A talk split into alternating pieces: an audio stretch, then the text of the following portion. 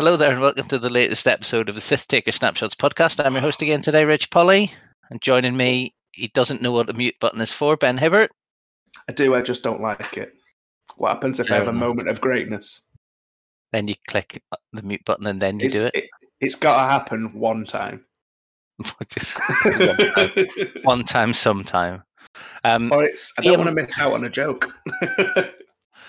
Liam's probably going to be popping in to join us in a little bit, um, but not too long. Um, so hopefully he's going to turn up in the next half an hour or so. So when you hear his dulcet tones, you'll know he's arrived. Um, but doing us one better, also from the Midlands, but with a slightly less grating accent. No, I'm just being mean, Sam. It's um, it's it's Sam Webb, the owner of the coolest T-shirt in all of X-wing. So, hi, Sam.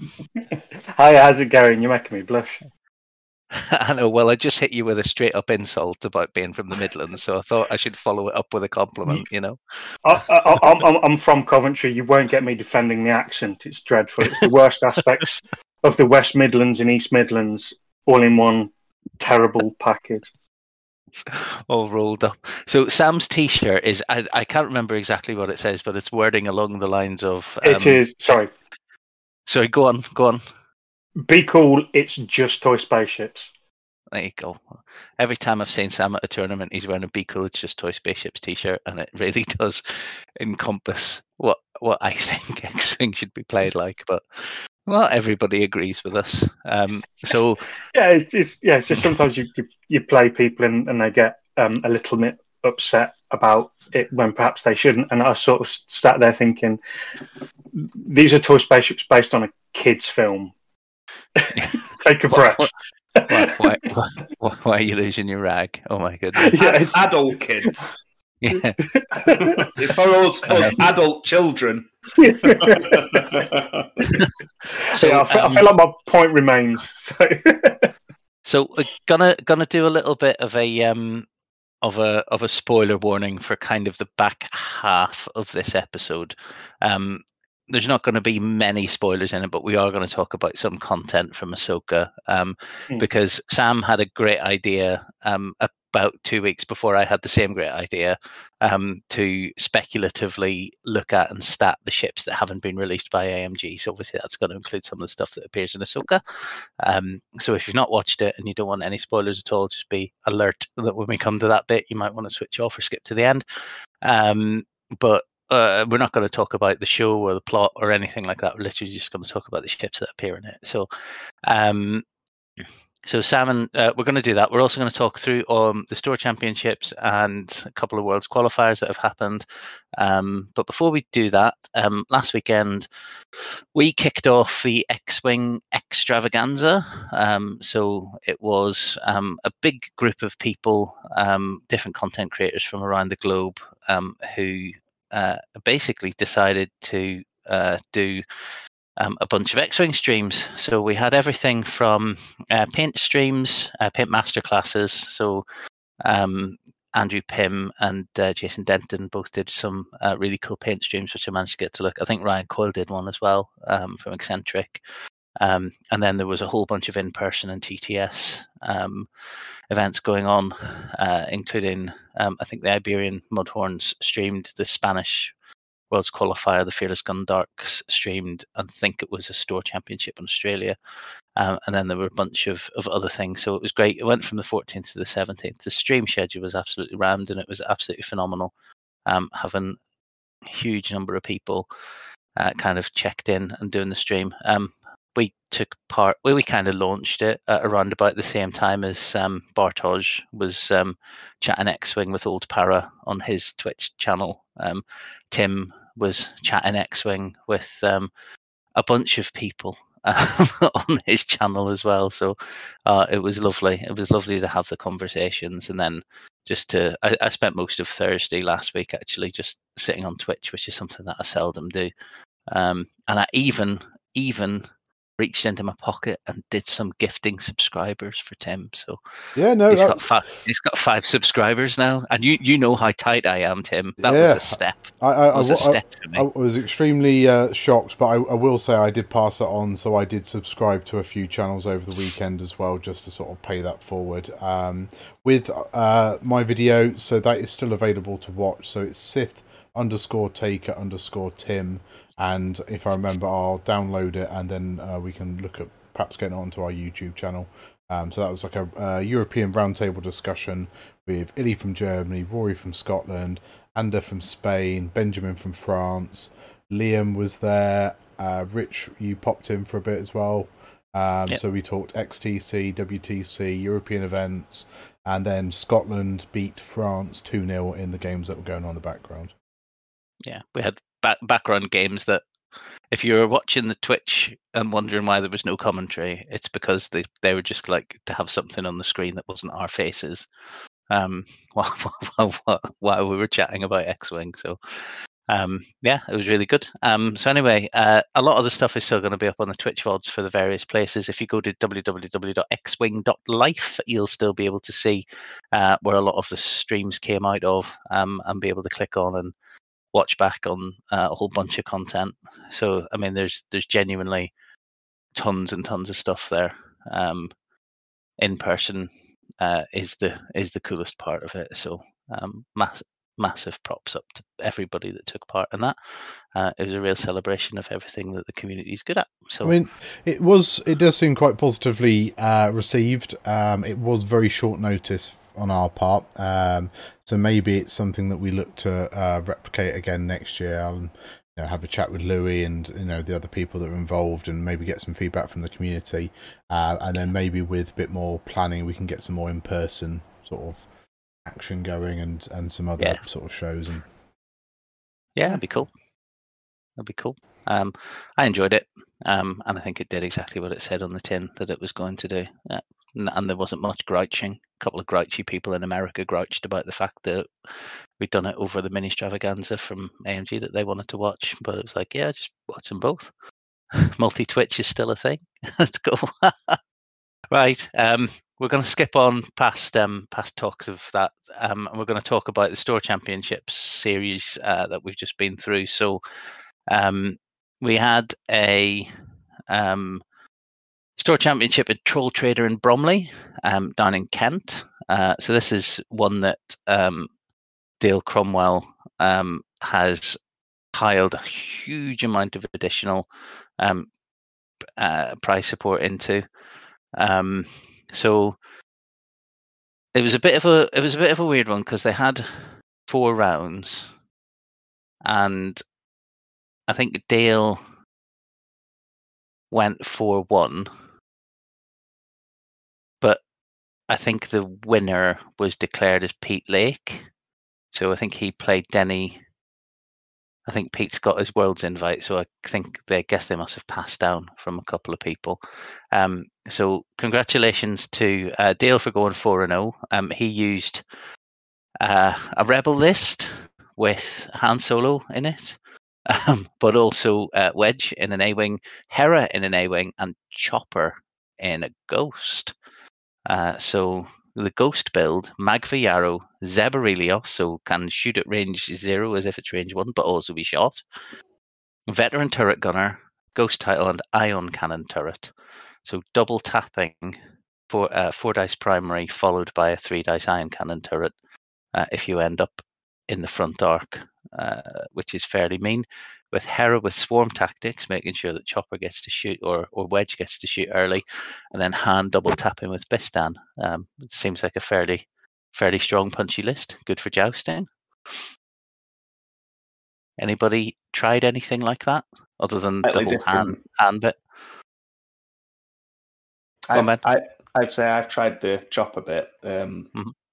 And I can't remember what I had with it, but it, it was nonsense just how much damage you could put out. I think I had saw on mine actually. Yeah, I think that's the normal. Um, That's the normal build you see, isn't it? Is Magvasaur. Chris Chris Burnett has been running something very similar to this before. I don't know if he's what he ran recently, Mhm. but that's where I stole it from.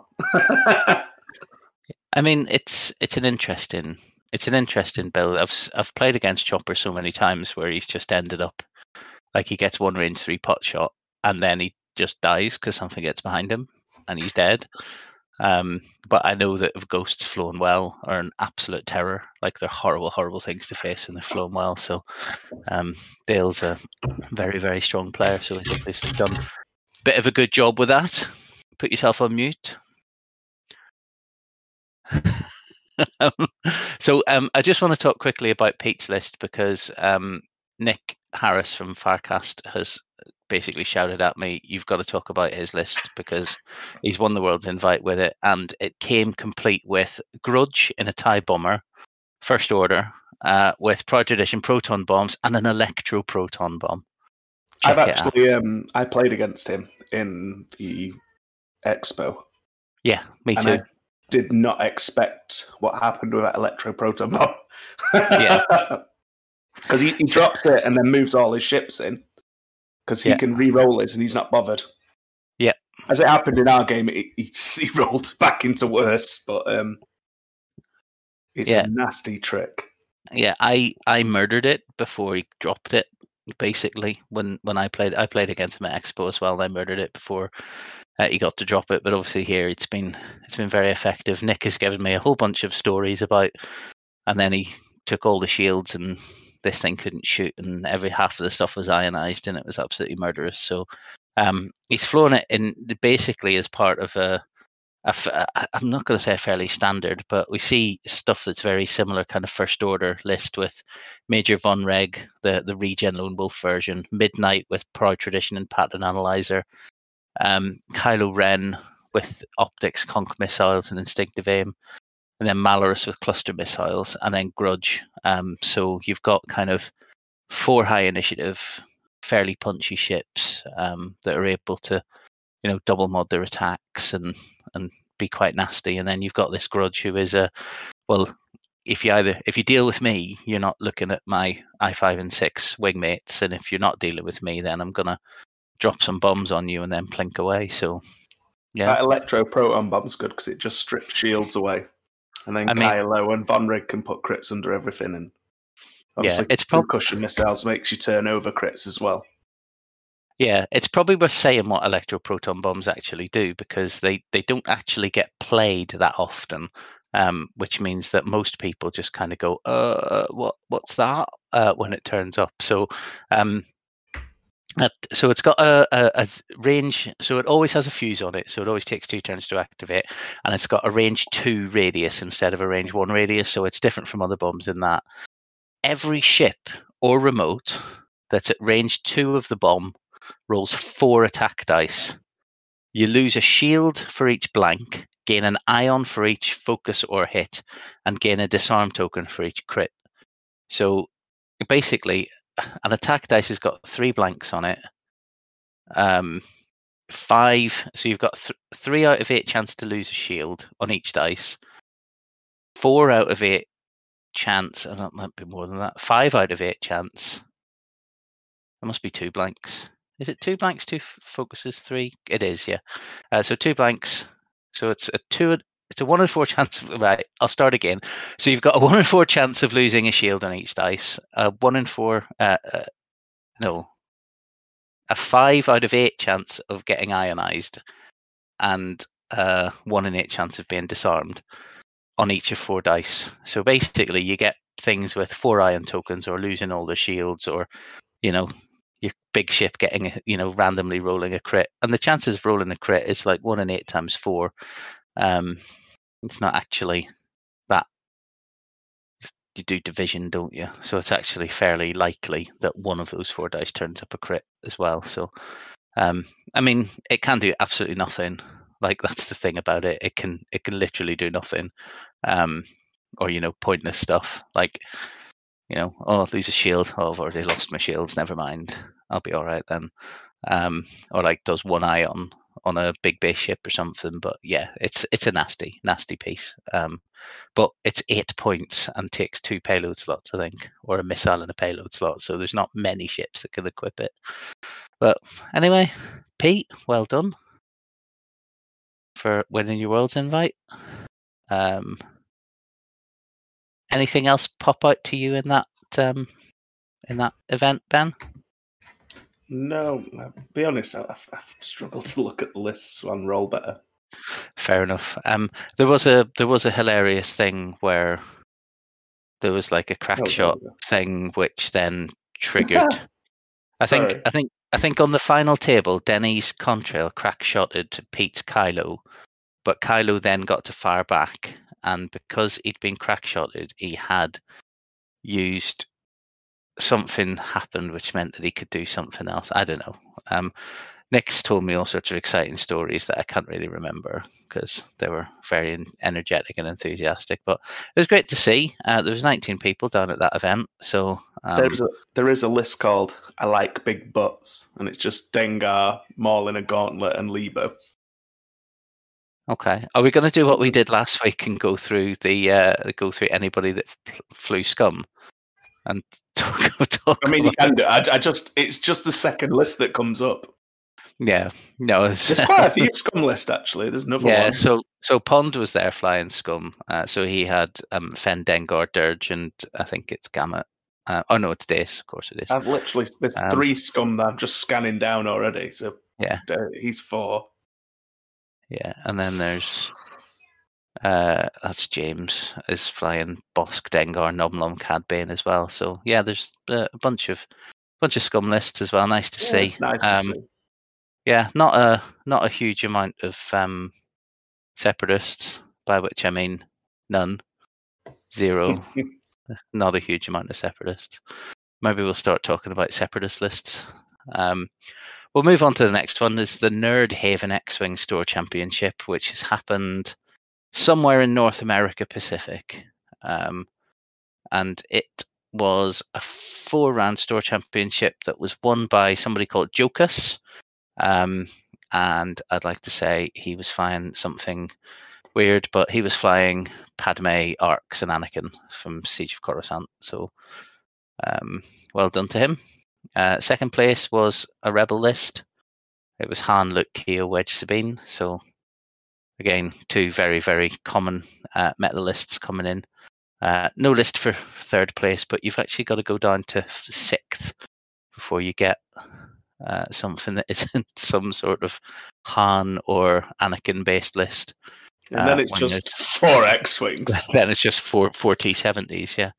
So yeah, it's uh it was a seventeen person event. Um, looks like seventeen cough cough person event. Um, with Someone was flying double defender and a Reaper. that's brave. I don't think they did very well, to be fair. No, they didn't. They went one and three. Yeah, Uh, so well done to Joe Cass from Evergreen Squadron for winning uh, the Nerd Haven X-Wing Store Championship. Um, next one, the Crimson Dawn Store Championship in Brooklyn, in New York. Um, cue me trying to do Brooklyn accents for the rest of this short section. nah, I'm go- I'm gonna save you that. Um, so just looking at the event, this is weird. There are four rounds. There are f- only four rounds. Yeah, they did. So they had quite a few drops, um, kind of early doors by the looks of things. Um, and then it was won by, I'm going to just check it, Tom Traz um, from it's, Kate it's actually a, the last round was a draw as well. Oh, was it? A Yeah, played out both. draw, was it? Both got 17. Oh, yeah. Ah, okay. So I'm Well- assuming it was on a road roll, I'm assuming. I don't know. Yeah. And they're mates. They're from the same group. K-Toff's Filthy Casuals, KFC. Um, uh, so, I suppose it could have Um, been a. and then don't because it was. Swiss, it would be a draw. So it'll have gone to strength. Or should have gone to strength of schedule. We don't know what the um, we don't know what the TO's done. Um, just trying to see if we can. I don't think they've got lists. He's just got So- first order in. The winner was um, Malora Scorch, Oh, there it is. uh, DT798. I think he's the. Is he the coordinate one? I can't remember.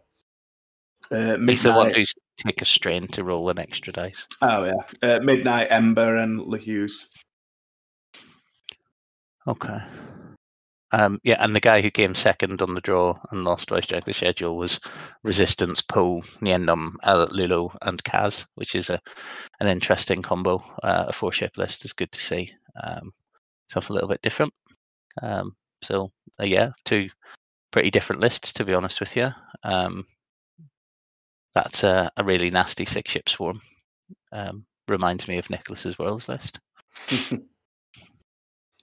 um, but you know, There's a scum list that went 0 and 2.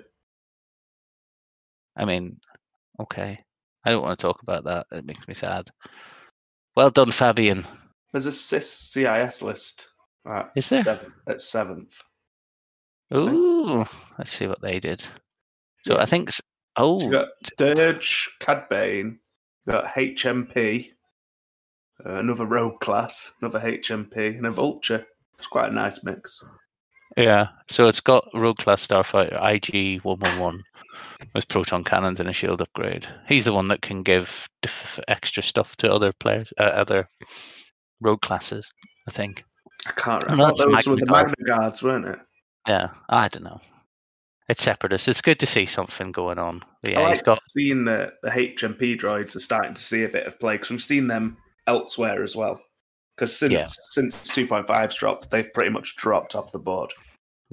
And it's good. Like with Kalani and their ability, they they're super super accurate. But yeah, since basically the last points update has put them back into life again, but separatists are kind of just a little bit off the curve at the moment. I think as this is showing.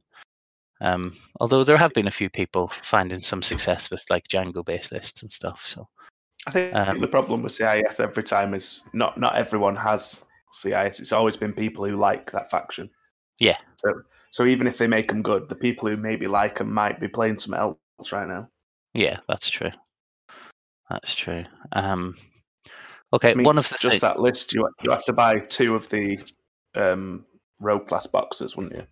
Yeah, it's an expensive faction to buy into, isn't it? Yeah. Like, you know, that list, as you say, you've got to buy two rogue classes, two HMPs. They're not, they're the big small ship blister packs, so they're still a little bit more expensive. Plus the two ship box, you've got to buy two of them. So, yeah. Or, you know, borrow one off your friend. Um, That's sacrilegious. Don't you tell me Um, how to spend my money. That's what life's for. Um, all right, so the next one is the Camp- Campeonato Brasileiro de X-Wing, so um, the Brazilian National X-Wing Championship, which I think was um, a store champ. They did, uh, oh no, it wasn't a store champ. It was, uh, yeah, it was a national. So they had um, like 60 people, uh, which was really, really cool. Um, so uh, X-Wing well and truly alive in Brazil. Um, they've played through, um, I think, five rounds of Swiss, followed by a top 16 cut. Um, so proper big tournament. This one. Um, it was won in the end by Daniel Jobs, according to Longshanks, um, flying uh, some first order nonsense. Uh, quick draw, Kylo Ren in a whisper, Phasma in an SF, Scorch and DT seven nine eight in FOs. So the two ships that can roll three dice gone. Phasma saying, "If you shoot me, somebody else takes the damage." Kylo being Kylo in a whisper, and Quick Draw being a really punchy I six trade piece. Seems good. I mean, I don't understand first order enough to say anything other than that. Anyone else? No. Can't you the uh, the first order master in the what's it, NXT? Is it? NCX? No, not That's at all. not, judge, not judging by my results. Um, the player that came second overall uh, on the day was Flying Imperials. Um, so that was uh, Vader in an X1, uh, Lerear, and then the three bombers. So, um, yeah, it's uh, it's but it's homebrew Vader. It's not. Oh wait, whoa, whoa, whoa! Right, let's talk about this Vader actually. Right, Sam, I'm going to ask you for your opinion here. Um, so instead of taking one of the cheapo six point Vaders that everybody's been taking, this guy who is called JC Ribeiro. So let's remember that name because he might be a legend. Has taken Darth Vader in a tie X in an X one with shattering shot, malice, trick shot, fire control system, and afterburners. What is going on with that, Sam? What is going on with that? I uh, sorry, I was on mute. Um, so, sorry, can you just say what the list was again? So it's it's it's so the list is it's sorry, just just the. Vader, just the Vader. Sorry, Yeah, just so the it's Vader. shattering shot, malice, Okay. trick shot, Mm. fire control Mm. system, and afterburners. So instead of taking all of that, all of that defensive stuff like elusive and lone wolf and you know brilliant evasion and stuff, he's just gone. "Do You know what? I'm going to sit behind these rocks and I'm going to pump five dice attacks into you, loaded down with crits. Um, I think we're going to see a lot of it. Uh, I'm, I'm, I'm, I'm half formulating how I can get it in list myself at the moment. Um, yeah, no, that's so. What, what would that be at say range two through a rock? That'd be. So you would roll. So if you have a target lock, and you'll have target that's lock focus dice. because you're that Vader. So you're Yeah. going to be rolling three native plus one for trick shot is four, and then after you roll Mhm. your dice, you can roll. You can add a focus result if you want to, for a Mhm. 5th Uh, so if you manage to get a range one obstructed shot, not likely, but they do happen. If you manage to get a range one obstructed shot, that's going to be five dice rolled plus one added with a focus result guaranteed. I think in the right hands that'd be absolutely deadly. I think in my hands I'd probably end up stacking it onto a rock immediately after I've fired through the rock.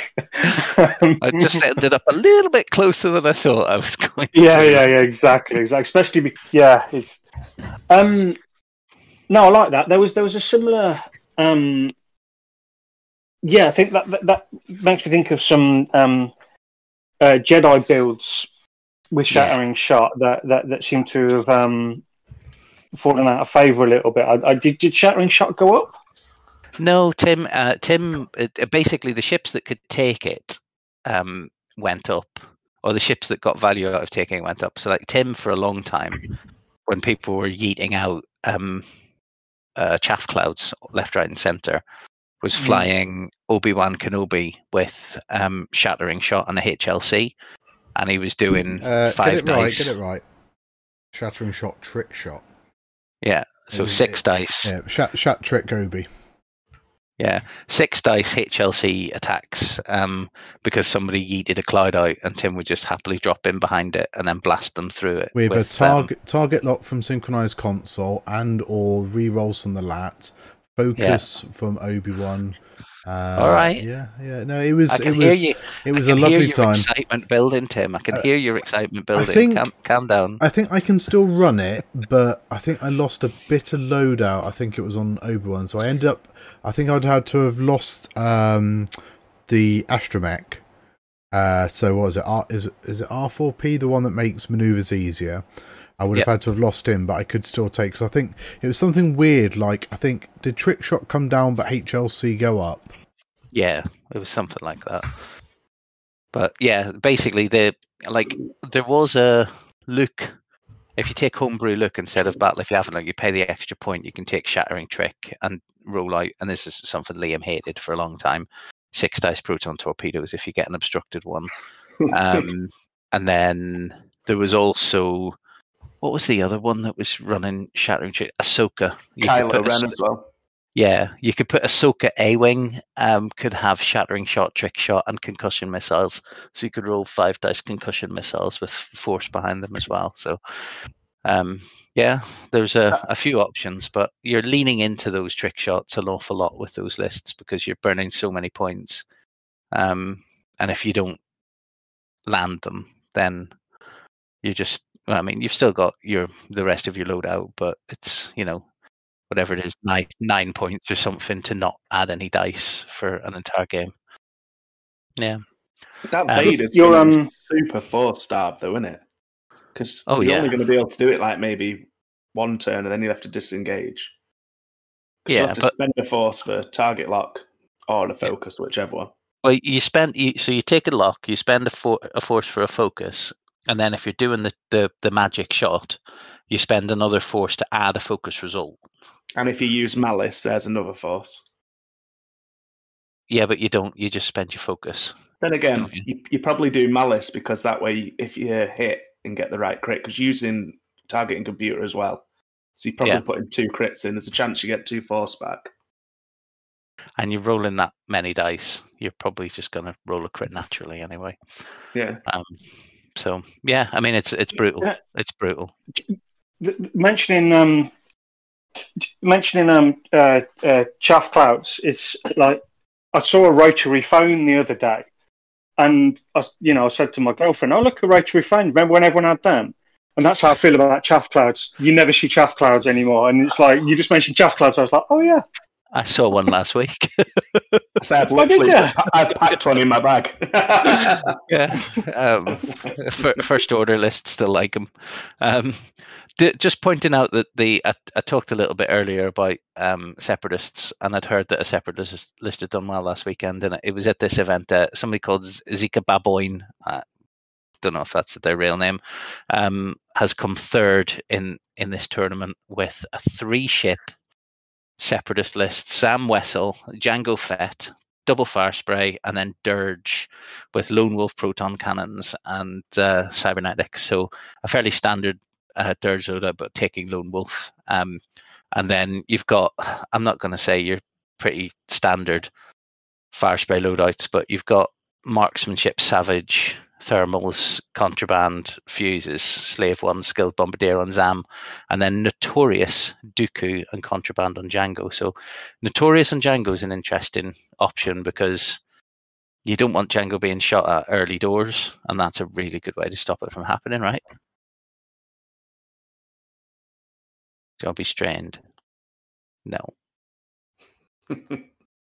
It's a good list. I mean, three ships in the current meta is brave in terms of objective play, but obviously Zika Baboin has been playing it very well. So uh, he's from Sao Paulo in Brazil, according to Longshanks. Could be from anywhere, but um, well done to him. Uh, so he came third. He got knocked out in the uh, top four. Um, I might as well mention the the last top four person who, because he's resistance basically, but Daniel Vallejo, born Ariana Shoots, um, who's got possibly the longest name in all of Longshanks. Um, uh, and he's flown uh, just five T seventies. Why not? I love the way good. you act like you're doing someone a favour. Yeah, it's just a nice little thing to do for someone. uh, top top finishing scum player was finished finished in ninth, so got knocked out in the first round of Swiss. Um, um, and he was using Fenn Rau, uh, double fire sprays in Fenn Rau. To be honest, it's Emon Azzameen, Krassis Trelix, um, and uh, and yeah, Fenn Rau. So um, Burnout Thrusters, Lone Wolf, Fearless Fenn Rau. There you go. Seems a bit cool. Um, so looks like a great event so well done to the lads down in Brazil for getting that one together and for running it. Um, it's always good to see big events kicking off. Um, so really happy about that. Um, skip on to the next one briefly. Oh my game in Finland. Oh my game. Uh, so they ran four rounds to a top four cut, and it was won by Mikael Koto, I think.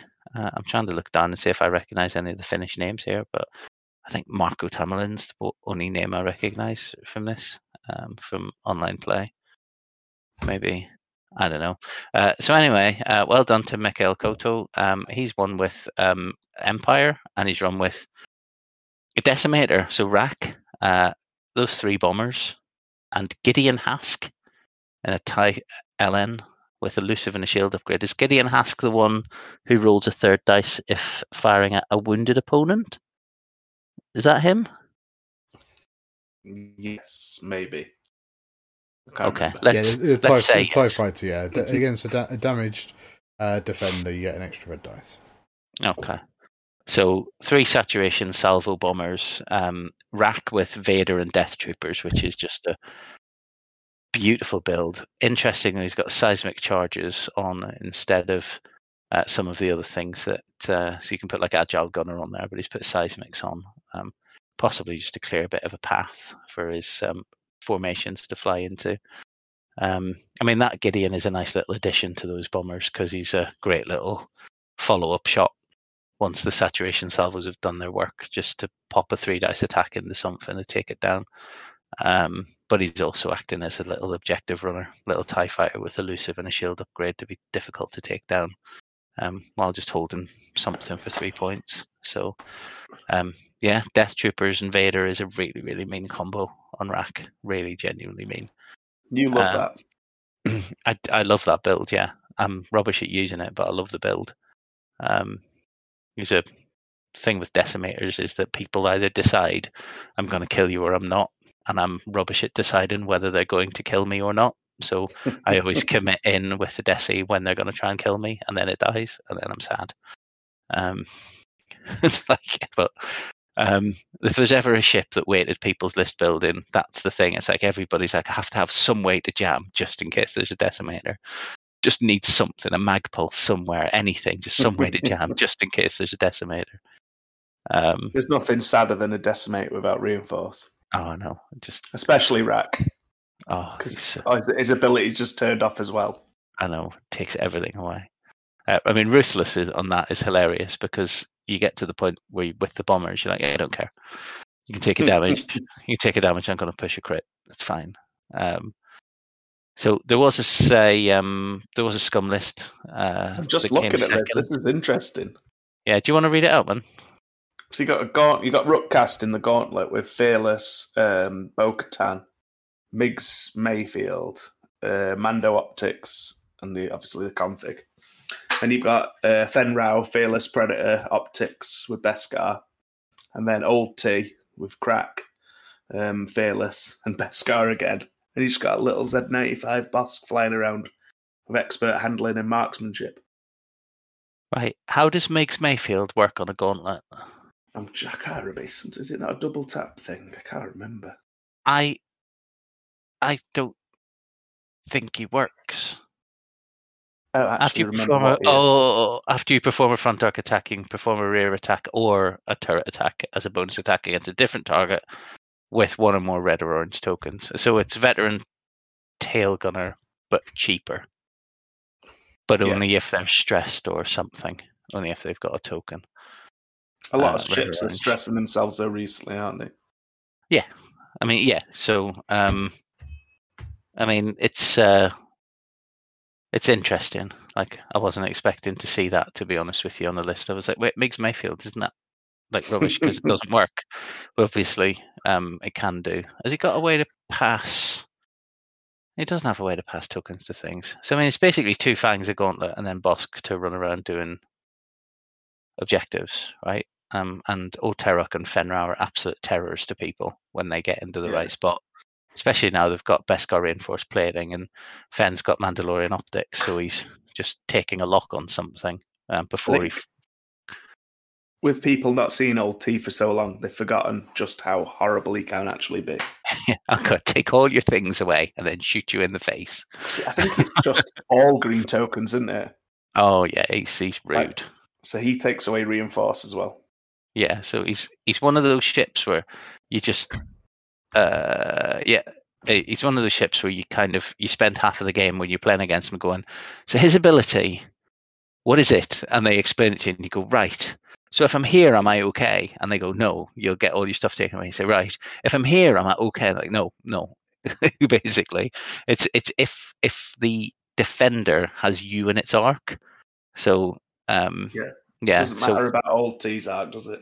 yeah, no. OT's OT's arc can be anywhere. So he can basically fly into the middle of something, be pointing to shoot at something else, and then strip the tokens off of something really nasty that's coming in to basically ensure that other ships stay alive longer. He's yeah, he's fantastic piece. And then if you Yeah. decide to shoot T, you'll Oi. get a free evade as well. Yeah, because Concordia. Why not? Mhm. I really wouldn't mind giving that a go, considering um, the Han tediousness at the moment. yeah. Um, yeah, just drop if you can drop Fenn if you can drop Alt T in front arc of Han, um, then you deserve to win. To be honest with you, if if your opponent allows it to happen, um, then it's like, yep, all of it. Thank you. Um, but yeah, I mean, ultimately, if they're going to fly through the rocks or something, then you can get in a position that they can't get past you. Um, you block but it does have to be the block. Block switches it off. Yeah, the, you need to block with somebody else because the block switch is off. Like if you block Han with ult, his ability doesn't trigger because it's at range one, not zero Um, one. Maybe that's what you do with uh, Bosk, with his um, with his less stressful uh, barrel roll. Yeah, just just yeet him in front of Han Solo. Yeah, you have to do it three turns in a row to actually kill him, though. That's the sad part. Oh. I'm not saying it's a perfect strategy. but- no, I mean, but like Marco. Uh, so this this is uh, the guy uh, who who won was uh, Mikhail Kauto. The guy who came second with this scum list was Marco Corgus um, of the Helsinki Huts. Um, so you know he's gone through. Um, let me see. He lost one game in uh, Swiss, and and then he lost the the final. So uh, well done uh, to him because in a meta at the moment where scum is not um, not really prevalent. I mean, what's interesting to me here is that the, the highest finishing rebel list came seventh. Um, so this is Finland doing its own stuff, um, and it was um, dash. It was a dash build. There wasn't a Han. Um, so Finland was doing its own stuff, uh, which was always good to see. So cool. Um, last one then uh, the Madrid 2023 World Open qualifier. So there was a flight and a hotel on the line here, and the winner of that was Juanjo Gracia Rocha of X Wing Zaragoza, um, flying Resistance with uh, three T70s. Uh, so Jess Temmin, Ello, L'ulo in an A wing, and Zorii Bliz in a Y wing with plasmas and mag pulses. Interesting. So forgo for, uh, forego all of the extra ancillary dorsals and little astromechs and stuff. I was just like, no, I'm just going to have some more missiles. So it's interesting though because mag pulses shoot at um, one to three, so it's um, but very very front arc locked. But Zorii's a very very strong ship with wartime loadout. Um, and then yeah, L'ulo, Jess Pava with M9G8 giving rerolls to Ello Asty, um, and then Temmin with R68 getting rerolls. So everybody has rerolls. Uh, and then Swarm Tactics on Ello, so Jess is shooting at five. So there's a lot of i5 power there. Um, so well done to, to Juanjo. Um, second place was a rebel list of somebody on Longshanks called Alts Kurda. Um, he's from X-Wing Catalunya and he flew Han Solo, Luke Wedge, Q Sabine. So there you go. We had one event, where one event where that wasn't in the top two, and now now we're back, back once again. Um, I shouldn't be mad. I've been waiting for ages for Rebels and Resistance to be at the top of the meta, and now they're there. I'm just like, oh. more variety, please. Um, just a little shout out, and I think Tim might want to talk about this one because he used to fly something similar to this, but you know, with two less bombers. But the third place list was um, two Desis, so Morna Kee and Rack, um, with Tomax Bren and Major Rhymer as bombers flying around in the middle of it. Um, you've got Vader in there, you've got Minister Tua in there, you've got Agile Gunners, you've got Trick Shots and Death Troopers and bombs coming out the back of the Desis as well. Just all looks a little bit silly to me. What do you reckon, Tim? I'm just counting down the seconds as Tim unmutes himself in 14 places. Oh, this is where we find out he's gone to make himself a brew. yeah, he's sick of his waffles out. Yeah, he's gone to make himself a brew. Okay, Ben, you can talk about double decimators instead. I've never flown double decimators, but Have you not? Fine. no, but they're both. There's just a shed load of hull in there. You like, you don't really know who Load, yes. who is It's quite a lot. who, who's the good target. I think that's the problem with this one. yeah, you you pick one and you can cycle it out, can't you? Like Yeah. just zoom off. You zoom off and the It's other just- one can't. Yeah, yeah. It's you wouldn't know what to look. You wouldn't know how to start when you start looking at that, would you? No, it's you, you've probably got to go for the bombers because what else do you do? Well, you pick one, don't you, and then try and out objective them. But yeah, oh, I don't know. It's rough. Um, kind of the rest of the top cut is made up of resistance. I'm just looking at it. It's, it's just resistance everywhere. Don't, Um, get, don't get yourself too excited. Oh, there's there's a few um, Imperials and a couple of Rebels as well. So, you know, there's more kind of um, more kind of of the same. There's there's one Rebel list here that kind of um, got actually into the top eight, which was uh, an in, interesting in that it didn't include Han. Um, it does still include Battle of Yavin Luke, who's the other steady. It includes Chopper that we um, talked about before, but with dorsal turret, veteran turret gunner, and Saw Gerrera. Um, then Keo Venzee with Lone Wolf and cluster missiles, and then two Y wings. Um, so Battle of Yavin Hol Okand, who's the one that can boost into APTs uh, when his mates die, and a mag pulse seismic charge toting Horton Salm, and Horton gets rerolls when friendly ships are at range one of his target. So, yeah, um, I'm not sure about those two three point pieces, but um, it's obviously worked out okay for. Um, apparently, the player is called Soontir Fel, so I'm not sure that's what his mom calls him. I think she just calls him Sunty. Sunty, yeah. Um, top scum player,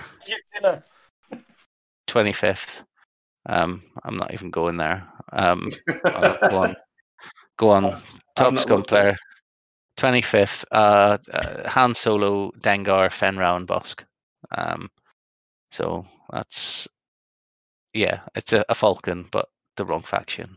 Um, and then French Peter was the top finishing uh, separatist player with um, double fire spray and dirge again. So a um, little bit of interest around that one in a couple of places. He finished in 12th. Um, so just a name check. Um, Bismarck Huanlu apparently was the top finishing scum player. So yeah, interesting to see those other factions going off. Um, and yeah, well done to um, Spanish nationals. It was 53 people. Um, so big event again. Good to see. Um, do you know what? I'm I might come across as a bit of a arse here, but you are. I but I, like I, that, re- I really want OP events to be bigger than our unofficial event that we run. That I would just love. I'd, like I wouldn't even be mad. Like I'm. I don't have an ego about the fact we've got this big event. I just want it to be OP to be more um more well advertised, more well organized, so that you know we don't we can't say our event's bigger than the OP events that are happening. Because um, the fact our event's as big as it is shows that there's a willingness for people to travel to play big organized X Wing.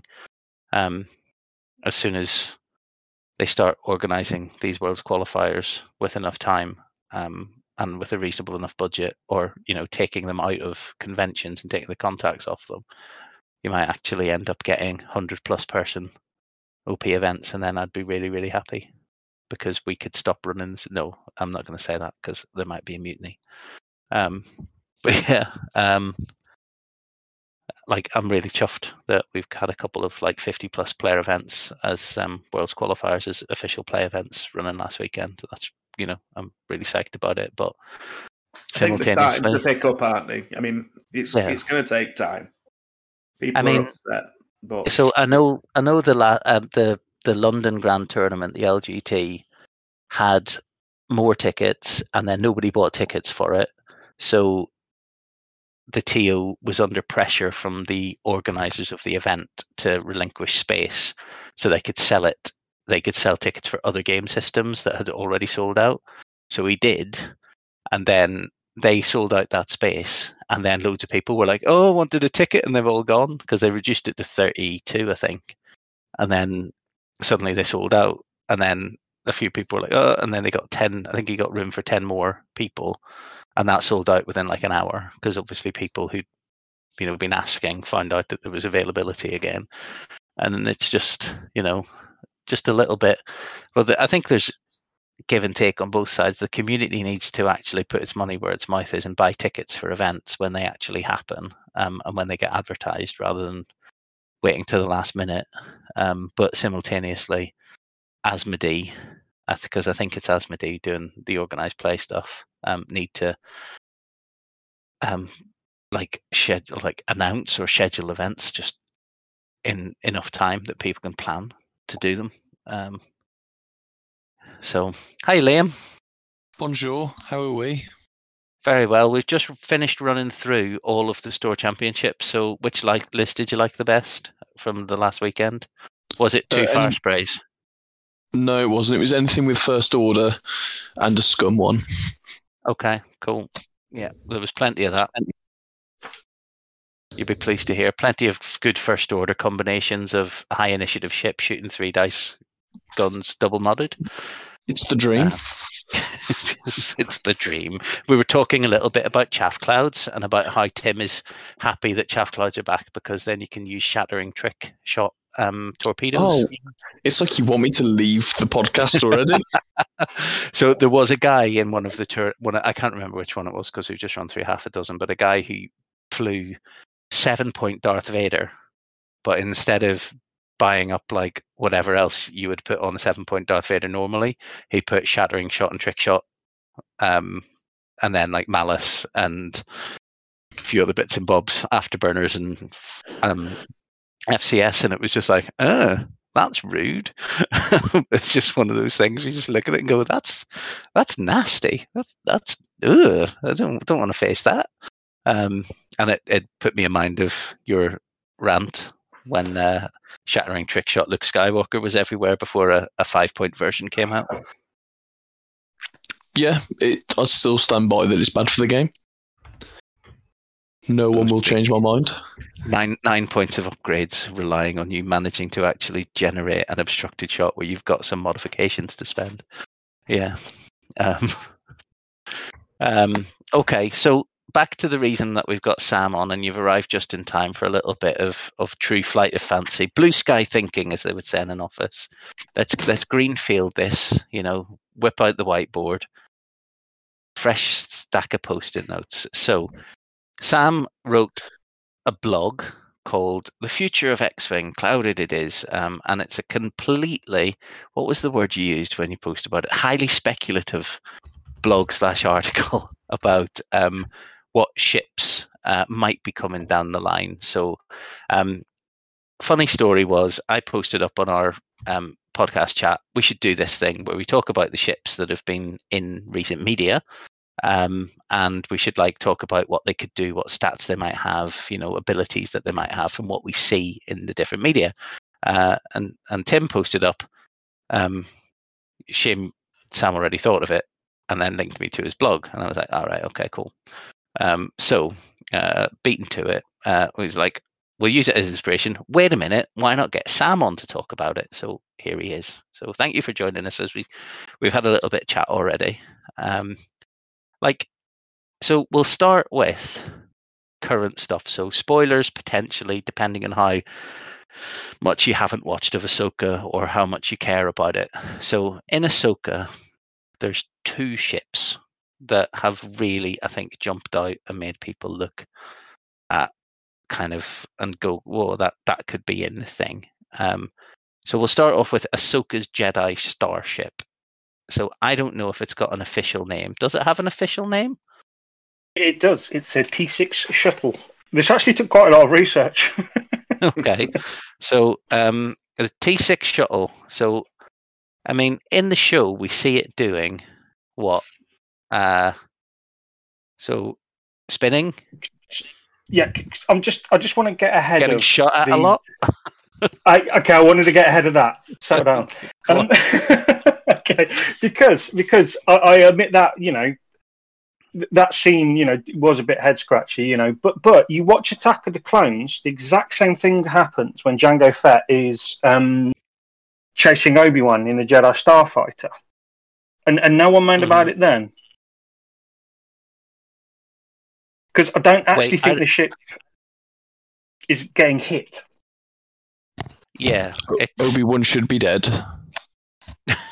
It's thing is, thing is, so- like, you, you- it, it, it- the laser blasts, the blaster fire acts like flak effectively. Sorry, I'm, I'm, I'm well, I'm going to say I sound like a nerd, but let's face it, I've just written a speculative um, article about X-wing. So, um, yeah. Um, um, so, yeah, I don't think the ship is actually repeatedly getting shot. I think effectively Ahsoka is avoiding the shots, and then the blasters explode like flak, which is what happened in Attack of the Clones. Yep. So I don't Yeah, think it's that- taking quite the pounding that people say. Is the same way you've got, you know, does it have thirty hull. It's like, well, no, it's no, it's it's not. It's not getting shot a lot. It looks like it's so- impacting, but it's actually finishing its projectile cycle before it's actually hit. It's got a range Thank on it. Yeah. So let, let's let's go through this a little bit. So it was manufactured by the Verpine Hives of Slayn and Korpil. This is according to Wikipedia fandom Mhm. thing. Um, it's got a conical, it's a cockpit which is conical in shape, which remains aligned with the body of the craft. It's got three engines. Um, it can spin around, um, and it has a survival capsule, right? Whatever. Um, usually they've got some kind of like stats and stuff in this, but I don't think they've got them in this because I don't think it's appeared anywhere. But like, right, thinking about like Ahsoka's already in the game and she's already got predefined abilities, but she's a little bit older. So you might get a new Ahsoka pilot ability, which has got something to do with, you know, some sort of forcey thing. But I mean, looking at the ship, it's got a front gun, a rear turret, or it might have a turret slot so that you can add a dorsal or an ion turret onto the back for, you know, what they were doing. And then what? Some modifications, crew slots, anything else? Illicit. Yeah, that's a good shout. Yeah. So I think- decades later, T6 shuttles that were part of the fleet assembled by Lando Calrissian were equipped with aftermarket weaponry added on either side of the cockpit. So there you go. Okay. So maybe we could have a um a, a load uh, what's gonna call it? Not um. sorry, my brain's wiped. The um when you change the specification of the ship, like wartime loadout, what they're called. Oh yeah, config. Yeah, so maybe you got another config there. Yeah. So the original the original build out of it contained no weaponry. So due to its role as an ambassadorial craft, the T6 shuttle lacked weaponry, but was equipped with a hyperdrive, and it was comfortable and spacious for uh, for comfortable space travel. But then they when pressed into service, they remained unarmed for a long time. So the the addition of a gun on the aft of Ahsoka shuttle is actually a uh, an aftermarket modification, possibly done by Sabine at some point because she's got history for that kind of stuff. So, um, right, potential pilots as well as Ahsoka. Um, so this could be in Republic, very easily be in Republic. It could be a, a multi uh, a multi faction pack um, because we've got uh, Jedi Masters Dooku and Windu took a journey uh, in one. Jedi Master Cypher Diaz was shot down in a T6 shuttle over the Obadiah moon. Um, uh, yeah, so basically a bunch of uh, Clone Wars um, shows have featured these with the Jedi just flying them around quite happily. So lots of options. Lots of options. Mm. Well, um, I've, I've said in the article, Rebels, Republic, and Scum. Yeah. Um, Scum because of you know sort of um, Ahsoka's, you know, sort of rootless um, wanderings. Uh, Rebels for obvious reasons. Um, uh, yeah, I'd say uh, if anything's going to get made, if if anything's going to get a black box release, it'll be this. hmm That that I sorry, saying that qualifying that um, the N one Din um, Mandalorian's N one Starfighter is the other obvious candidate. I'd say it's yeah, it's, actually I'd say it's 50-50 between them as to what gets Yeah. released. We're we're going to get to that in a minute. Um, the M1. Yeah, sorry, yeah. Um, no, no, it's it's all good because I think you know there's only so much you can talk about without going into full game design mode. Like, oh, you know, I'd give it three Hmm. reds. I mean, this this clearly does not have three red out the front, which I said earlier on. It's obviously got um, a, a two dice turret and then as a crew carrying ship, which would be an interesting spot for Republic because it would probably be. Would this be medium or small base? It's spacious for comfortable travel. It could be a medium base ship. It could even be a large base ship for Republic, to be honest with you. Um, Yeah, but I think I think yeah, it'd be nice. It'd be nice to see uh, a large base ship for Republic. Um, 22.8 meters in length, apparently. I don't know what that equates to in Star Wars land. Um, but yeah, it's big. It's long. Um, not overly Oh, long. yeah. Um, so I think I, I got- think what we'd see is maybe like the jump master. Um, so we'd have with Hmm. you know no no front, no you know no red dice out the front, but just just the the turret and maybe a slightly weaker turret like the jump master. yeah, that would. You know, we see it with the Lancer as well, don't we? Um, so you know, Yeah. it's got the two dice turret and the three dice front. So Mm. Um, so let me see. Uh, the Millennium Falcon is 34 and a half meters long. So it's 10 meters shorter than the Falcon. So it's probably a medium base.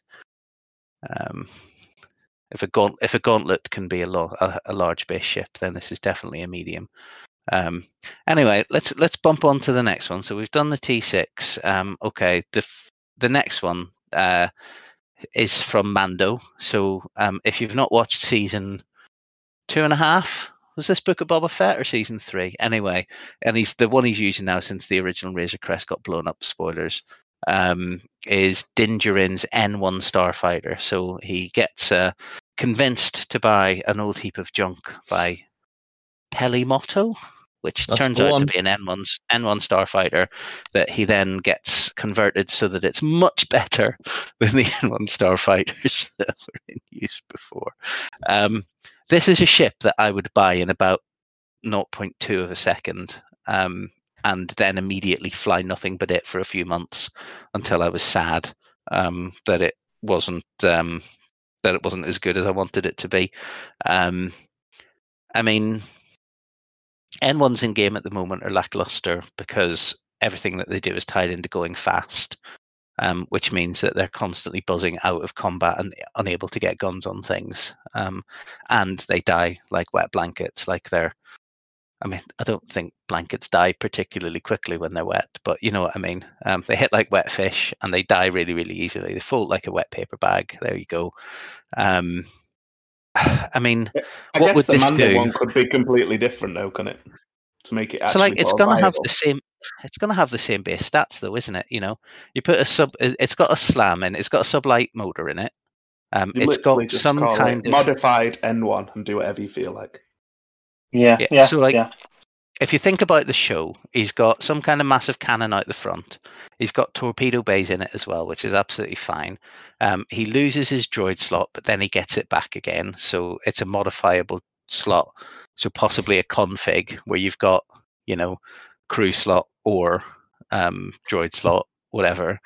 Um he's got a sublight motor and he can also go really really fast.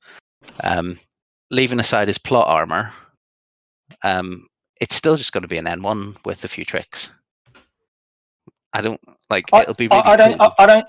I don't see. I, I I think there's the scope here to, to actually because it's so heavily modified. You know, he's- why not have a three and three? You know, it's, it's faster. It's souped up. Yeah, no, they've souped up, souped up the weapons, souped up the um, souped up the the engine. Um, you know, obviously this is like I say, like you say, highly speculative. So why not? So I would counter that with why not add a title card, which adds the slam action and a cannon slot. Yeah. Okay. Yeah, like that. gives you access to HLC. Of course, you obviously get slam, but I think overall, I think that's a better way to balance it instead of just releasing a completely new stat line. Hmm. Yeah. Yeah, configs would be good. I mean, I think there's a lot of things you could do to fix N1s in general, like adding modifications that they currently can't have, um, because the whole design was, you know, no, this is the Royal Guard Starfighter. This is what what they are. This is what you get. They're beautiful production line Rolls Royces that we give to, you know, the elite pilots of Naboo. Um, but this is a totally different thing. So, I mean, do you have any other pilots other than Mando in it? I Both. guess you could put Peli in. Yeah. I, I, I think the way around this was because it's incredibly, it's very, very bespoke. It's a bespoke to um, Mando. So why not have a few, um, two or three Mando pilot variants? So you've got, um, you know, you, you've got the Mandalorian, Din Djarin, you got the Mandalorian, you know, with with the subtitles like um, you have on Vader. That would be Um, interesting. sorry. I'd say that would be interesting in a single pack, like properly. Like if you had, Yeah, uh, you know, th- three different options for the same pilot. I guess it would very quickly become sorry, apparent my which one was trying to call inverted commas best. That's all right. Tell her you're busy. Tell her you're busy talking nerd stuff. Um, yeah, I mean, as I say, I would buy it in a fraction of a second. I've got like three of them looking at me from the shelf. I've got a big Lego one, a little Lego one, and a little 3D printed one just staring down at me from my shelf. So to say that I wouldn't buy this in a fraction of a second would just be a lie. um, you know, but yeah, it's um, it's a it's a bit of a gimme for them. Like, I mean, we're going to talk later later on about why we think we aren't and I haven't seen these things in in game yet, even though it's been a couple of years. But I want to get through the um, some of the other options, some of the other options. So here comes the world's biggest Mary Sue Haulcraft, um, Luthen Rael's modified Fondor Haulcraft. So this is from Andor. Um, the Skarsgård, who's not the handsome one or the funny one, the dad, Daddy Skarsgård, plays a character who basically seems to be a bit of a he's just rich and he doesn't do anything until one episode he jumps in a spaceship and gets caught by the Imperials and then he basically destroys an interdictor um, and then destroys a whole bunch of TIE fighters and then flies off going lol. Um, I absolutely adored that scene. I thought it was brilliant. yeah, it was. Um, I mean, I don't know what you would like, how you would even place this in the game in X Wing. Like, I don't think this will ever make it into X Wing. Um, I think this is an no, absolute. this this is this. I mean, I, I adored Andor. I, I love this character. I love the ship. This this is what I would.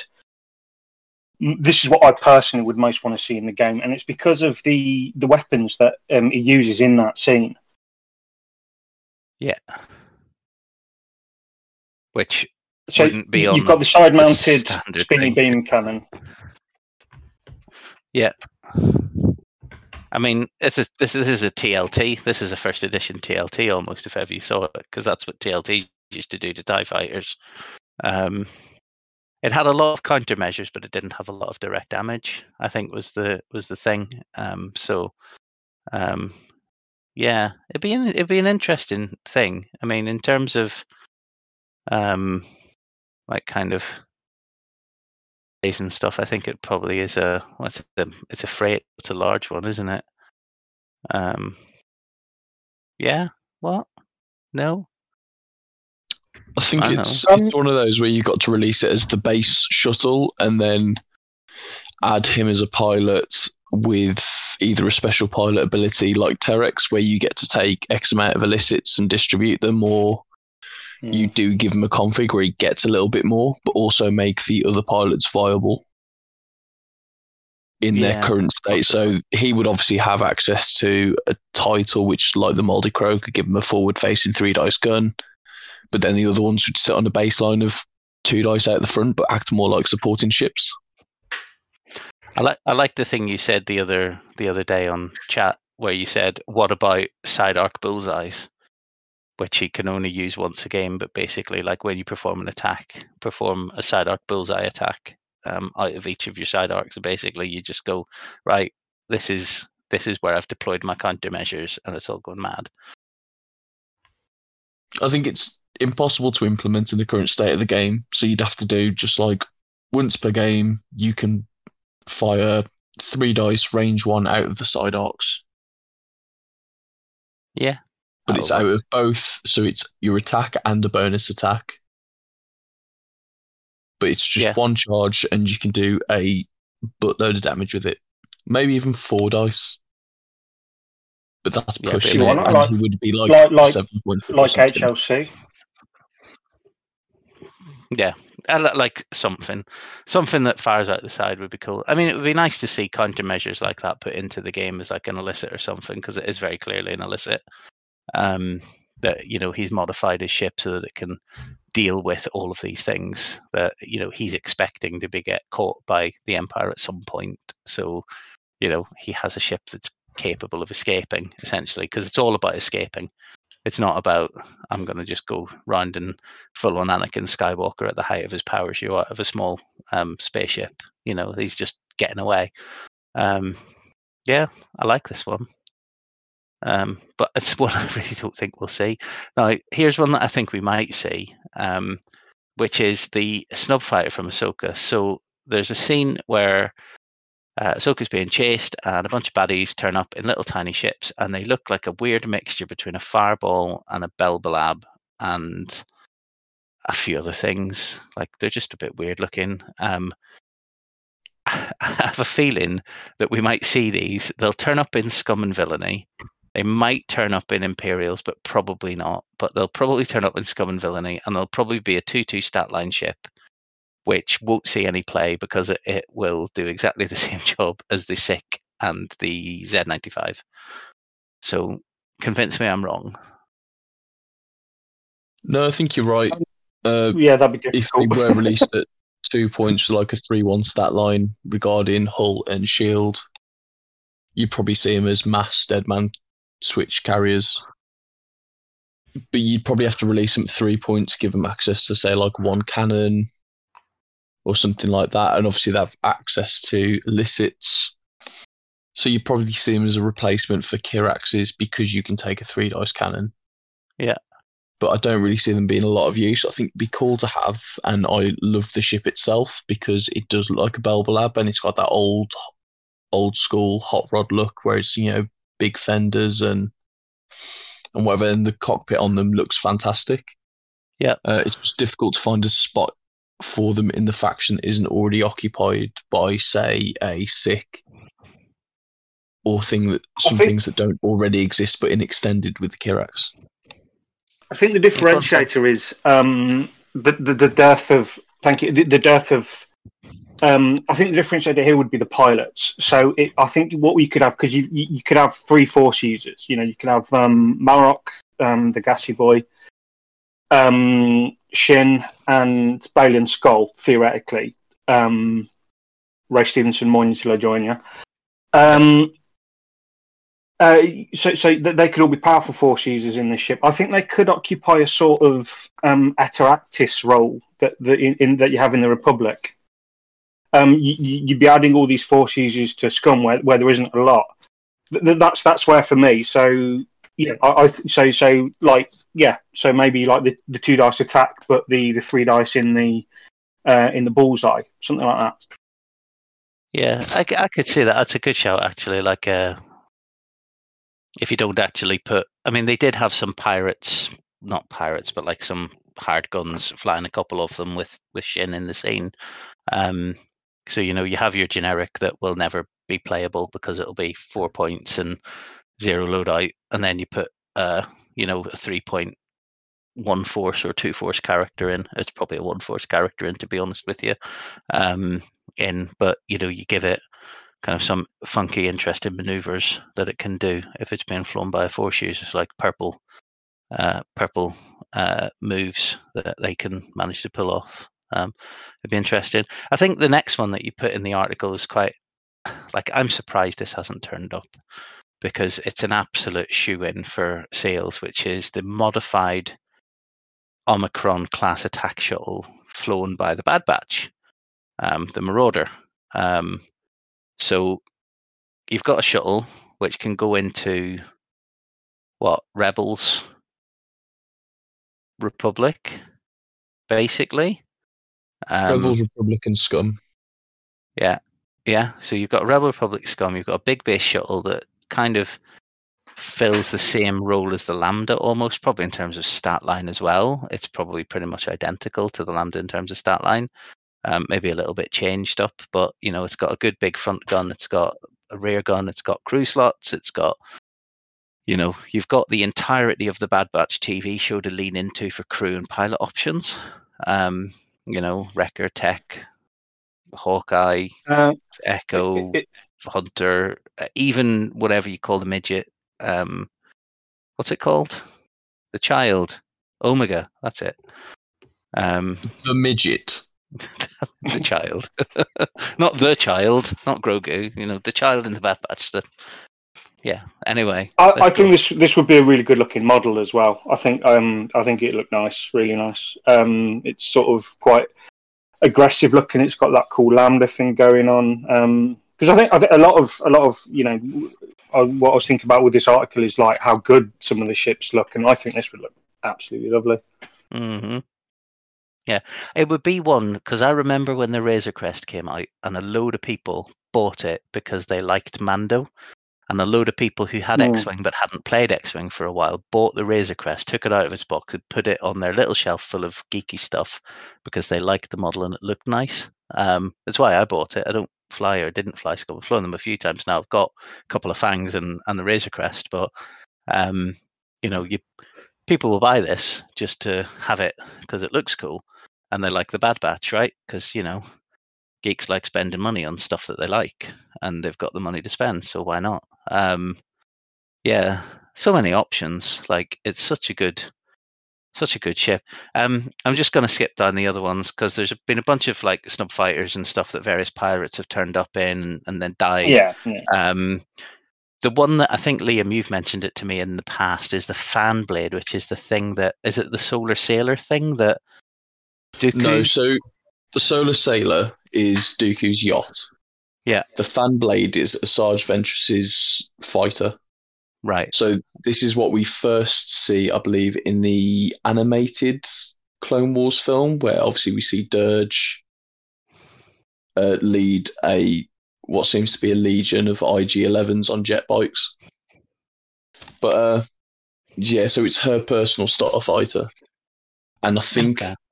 we do need as much as there's a plethora, plethora of them in other factions it would be nice to have a cis aligned fighter that has force not just a sith infiltrator.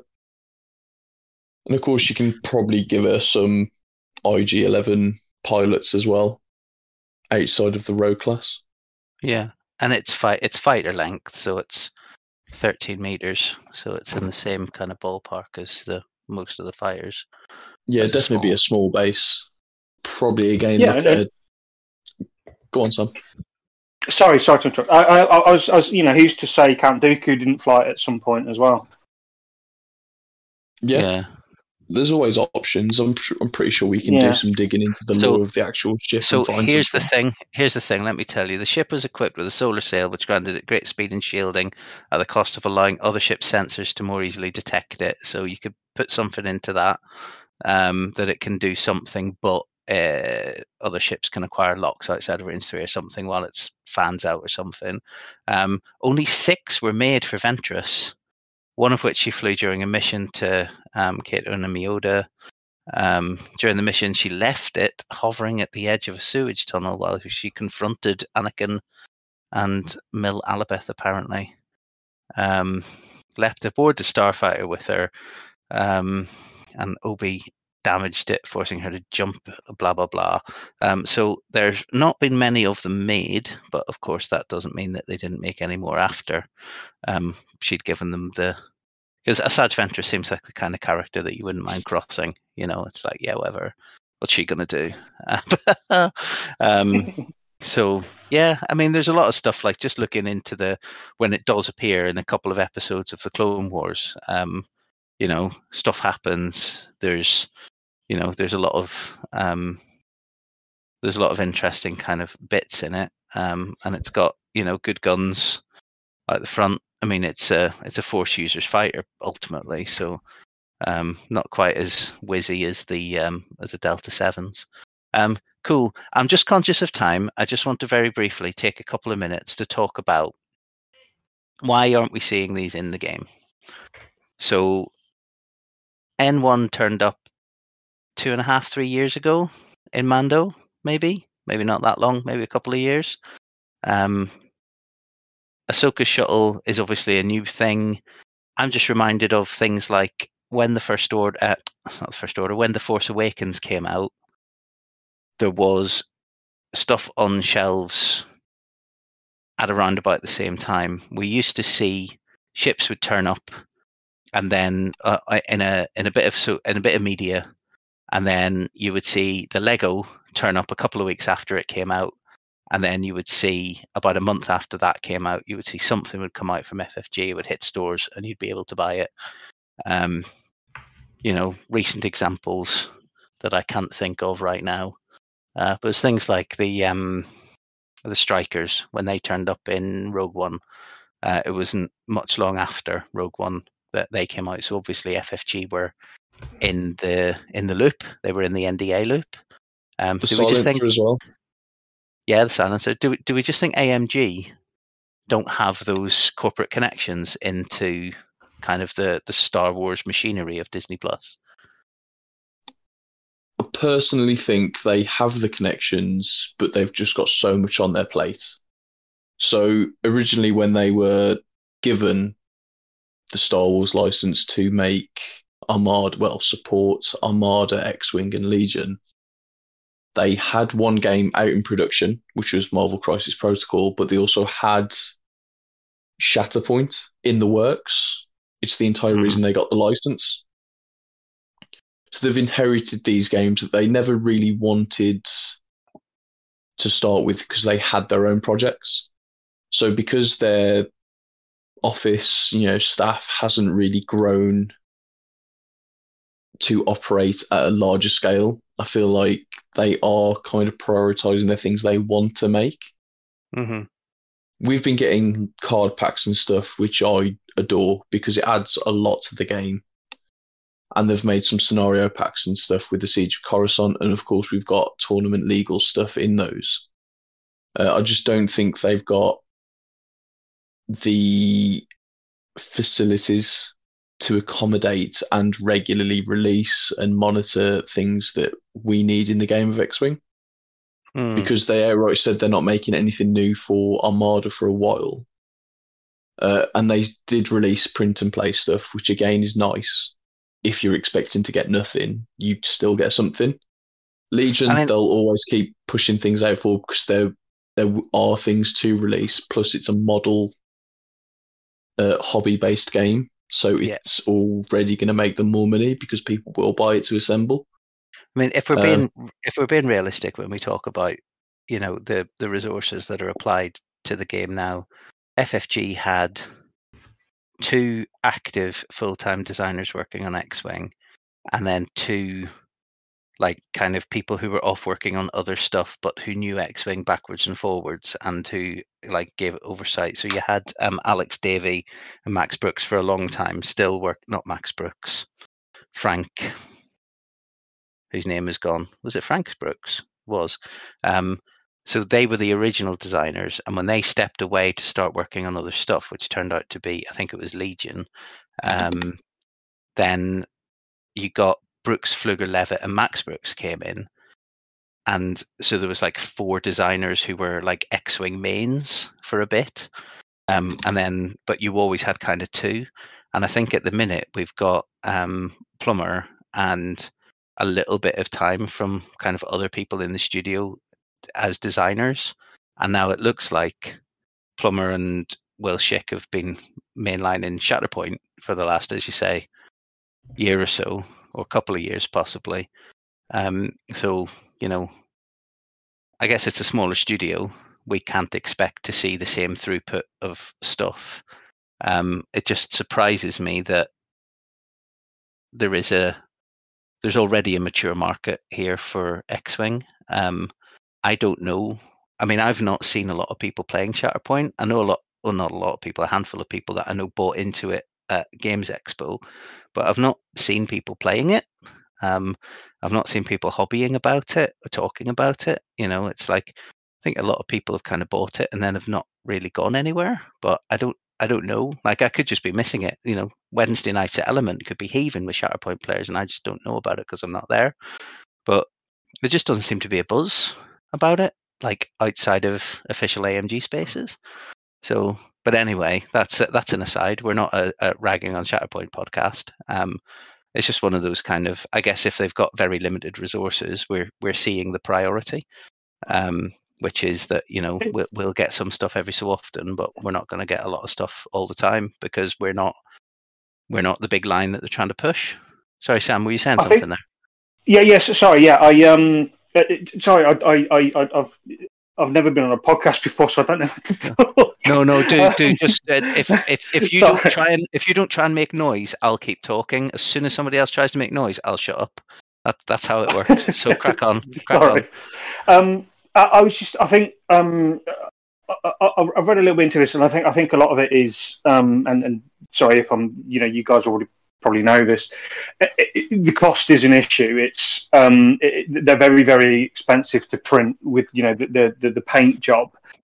So while I think X-wing is profitable, it's it's it's not profitable enough. Um, you know, I think I think smaller studios um, or more independent studios would be happy with the level of profit that they're getting from the game. In fact, they'll probably be delighted. But when when you've got a you know behemoth like um, you know Lucasfilm, I think someone somewhere is, is looking at the, the, the, balance sheet and saying, "Nah, this isn't efficient. You know, this isn't making enough money." hmm and I definitely don't think it's the the frontline staff um, at AMG who who who are getting all the the stick from some fans. It's you know it's, they, they, they'd probably they'd probably love to to to, to release more um, models for X Wing. They'd probably love to go back to, but but you know it's. Um, I, I wonder if there's a a management issue there. Yeah, um, I mean, working in corporates as I do, um, like I'd be the equivalent of a frontline person going out and talking to customers, and they'd be saying, "Oh, it seems like your corporate is doing all of these things," and I'd be like, "Right, yep, that that's what we're doing," and they'd say, you know. But that seems like it's a really dumb corporate, you know, financial decision, and be like, yeah, but I don't see the bottom lines. I'm not sitting in the boardroom looking at the little red line graph saying whether we are or aren't making money. Like facts that we know about X-wing product is that friendly local game stores only stock it if people are actively buying it. They don't keep they don't keep riding stock sitting there because it takes up a huge amount of shelf space for the Yeah. for the value. Um, and if you don't have an active X-wing scene, people just don't buy it. Um, you know, which is why you always see flash sales from kind of small, smaller game stores just trying to get rid of their X-wing stock for, you know, a little bit of a profit. Um, you know, Yeah. Element where we play has a big warehouse space. It's got big shop space, so you know they've got a section of wall dedicated to X-wing, but that section has got smaller.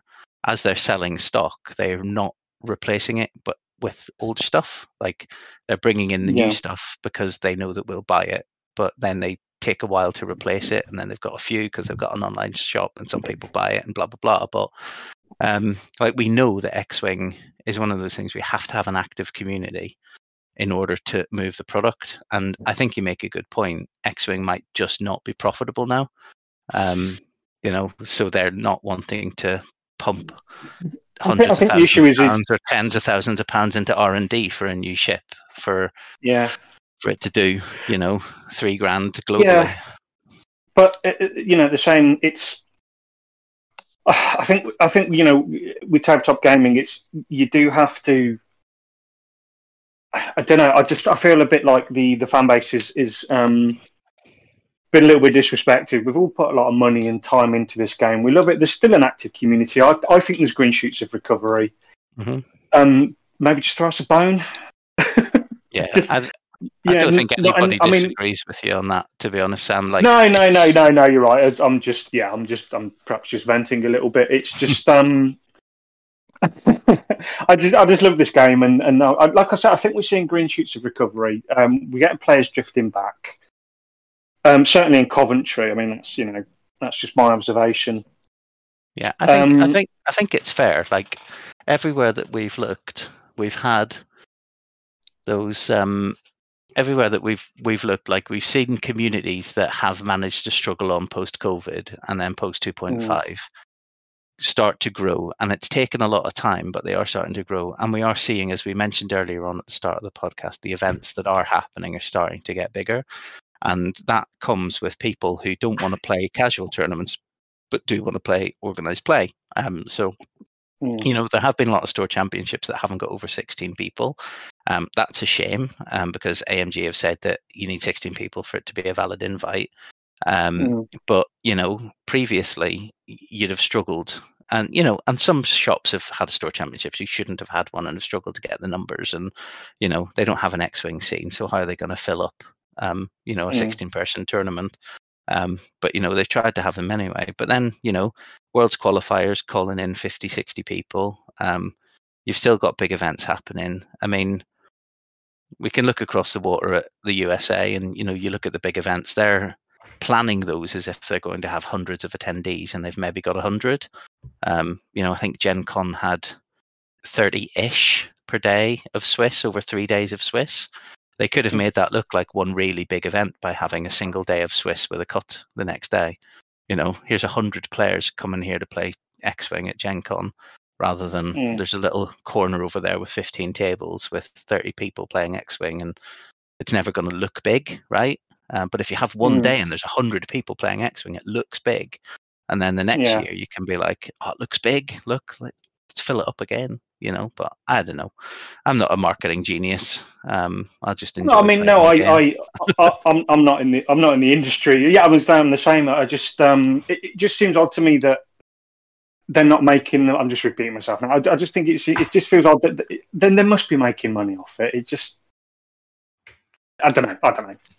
Yeah, I mean they, they have to be because they're owned by an assortment of different um, French-based venture, venture capital equity firms. You know, Asmodee keeps being passed from um, major shareholder to major shareholder, and it's being passed as a Mm. profitable entity. It's not being passed as a failing business. So, you know, that people are looking at it and saying, "Where can we make more money?" Um, and to be honest, if they do keep, as, as Liam suggested, if they keep producing card packs and they say, you know Yeah. what, there aren't actually any new ships coming out, but here's some card packs. These are easy for us to produce, and it's new content for you. Yeah, And you lean on your existing ships, um, then I don't think anybody's going to be mad about that. And and we have had content recently. You know, um, we might not like the content. It might have seen a bit seem a bit weird. Like you know, the YT twenty four hundred is turned up with all of these cards in it that it doesn't have slots for. So obviously, there's been some last minute removal of gunners from Dash so that you can't take Bistan, um, Mm. or, or whatever, um, for example. Um, but like you know, we have got stuff. We've had the Siege of Mandalore. We've had Mhm. you know, the Siege of uh, whatever it's called, Pride of Mandalore, Siege of Coruscant, Battle of Yavin, all have Mm. got valid, good cards in them, right? I mean, cards that people are Mm. playing, not, you know, oh, that's all dead on arrival. So, you know, I, I'm just interested to see if we get the new stuff that they talked about. So we saw, was it Endor has been trailed, and a few other bits Yeah. and bobs have been trailed that we've not seen anything more about yet. So, you know, if there is Mm. stuff still in production, and it's still and and they if if they're producing stuff, you know, at some point we might see a Mandalorian N1. We might see somebody with a big enough ego to produce it themselves. Say, here's a fan made version of a Naboo N1 Mandalorian starfighter for Din Djarin, and here's the cards that I think we should use it with it. Um, and you can use your existing N1 models um, if you haven't got a 3D printed version. And some people might go, "Oh yeah, you know what? Let's try that. That looks like it do, might be." do you allowed." think there's do you think there's scope for that that sort of they produce card packs and maybe support um 3D printed versions? Just just um um, you know I'm not saying they should. Um so so say they produce I don't know um the, the Omicron shuttle they release the, and and uh, like you say sort of not quite sort of print and play but do you think you know or, or unpainted models sorry I, I appreciate you you might have had this conversation a million times so if you We want haven't. to cut all this out No, we haven't. Um, okay so it would be a different business model, wouldn't it? Um, you know, yeah yeah I think I think it would they be started, cheaper for them that's the important thing yeah, because so I know I know I know I know sorry No, go on. No, I was just saying, you know, it's because because these these these fully painted models, you know, they are expensive to produce. The, you know, it's, it, I understand the risk it is for them to to to, to spend a lot of money developing and, and marketing and, and distributing these models, and it doesn't get sold very well. But like you say, with the card packs, they're they're cheap to produce. Um, they add to the game. You know, what, what if they sort of leaned into um, you either painting your own ships or 3D printing ships. Because who doesn't have access to a 3D printer these days? Uh, I know a lot of people play it because they're painting models and they like that. Um, but but you know, I, I personally, I'm I, I'm a painter. I love painting. I'd, I'd be happy with it. Yeah. So But like if that I, was less expensive for that, I I didn't paint, and I and I was attracted to X Wing because I didn't have to glue and paint. Now me that too, I, me too. I, I have started painting, and I started off by coloring in X wings and painting the blue bits red or the red bits blue or whatever on different models, and then you know branched out into other things. But I wouldn't call myself a, a painter. I've I've only really started painting primed models since I started playing other games. Um, but Yeah. even then, well, it got me all- into painting. Very same, very, very similar. um, I think you wouldn't lose the existing player base. Like if you introduced, um, I don't know, if you put the the Mando N1 Starfighter on a sprue in five bits that you had to glue together with plastic cement, and then you could paint it, or even if it came out in a little box and it was just grey, and you could and you had Mm. to paint it yourself if you wanted to, um, Yeah. then you wouldn't lose the community um, Yeah. because people would still buy it. You know, if you were, I mean, I think the thing is, is that a lot of the models are so small that, that you're not really going to get them on sprues. Like, uh, you're not going to get them on sprues to, to glue together. A lot of them will just come Yeah. as a as a single fixed piece, just Yeah. not painted. Yeah. Um, I don't think that would put a lot of people off.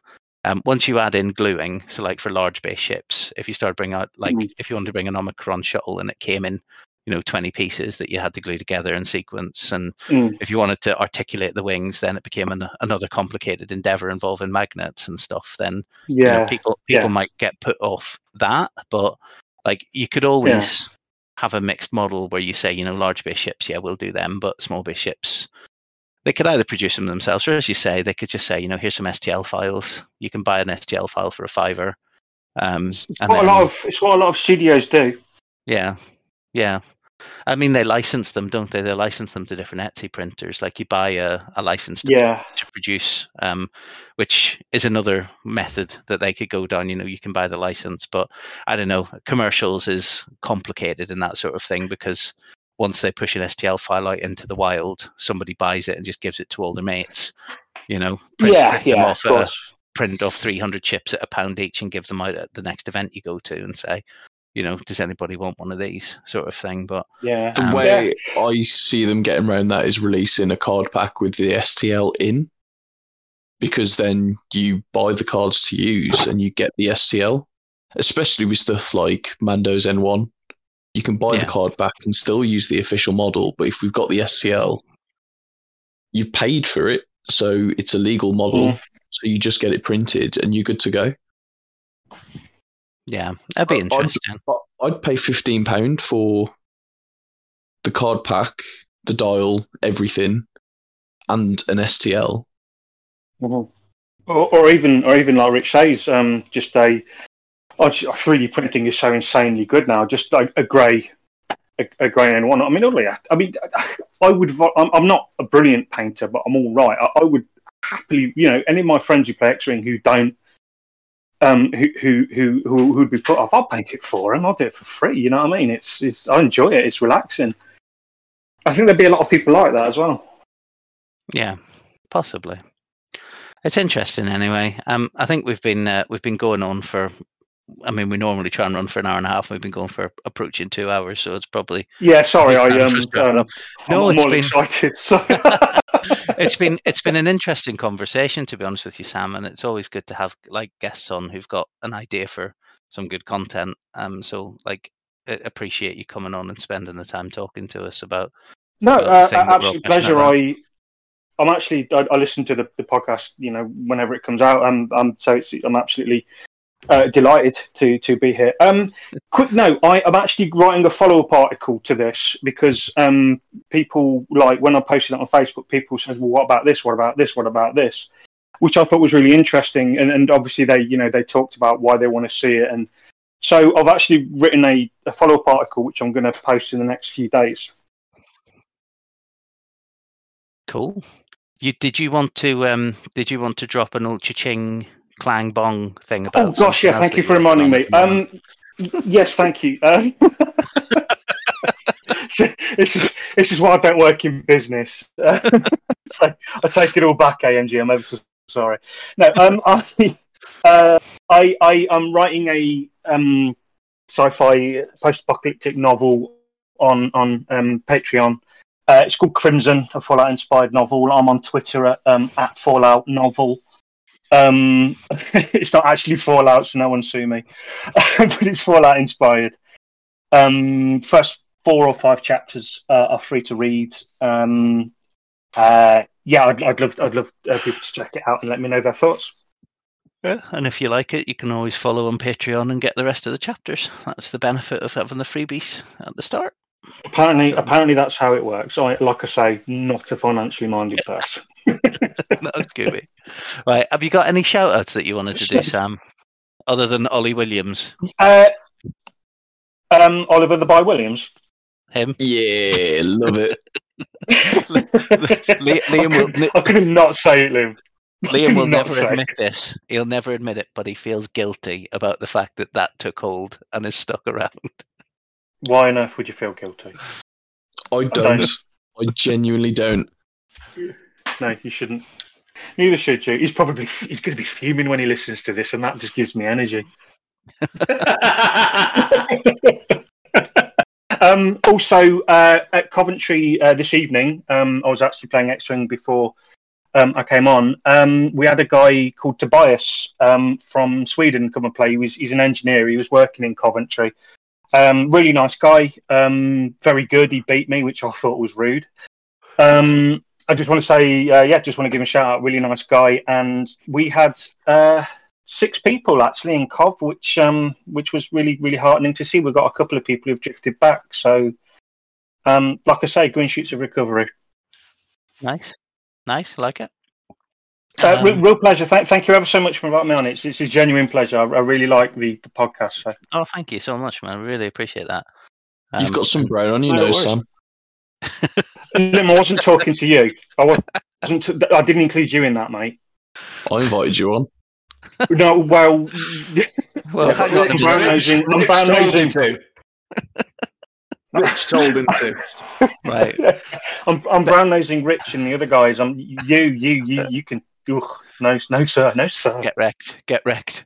Um, ben, ben, I know you've been quiet for a bit. Have you got anything that you wanted to jump on with? No, No. Okay. no, I'm afraid. Fair enough. Any, sh- any shout outs or anything?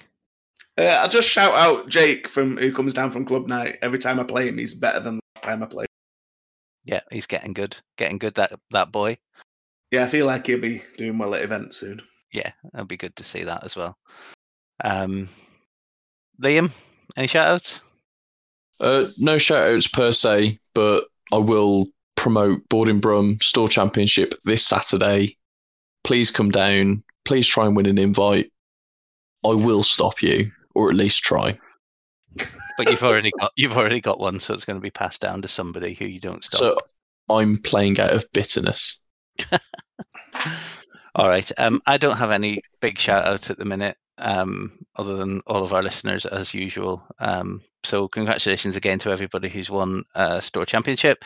Um, thanks again for everybody who was involved in X-wing, uh, the X-wing Xtravaganza, X-wing.life. Um, we're going to try and do it again next year. Um, and uh, yeah, I think that's us for today. So I'm just going to say goodbye from Ben. Bye. Uh, goodbye from Liam. Toodles.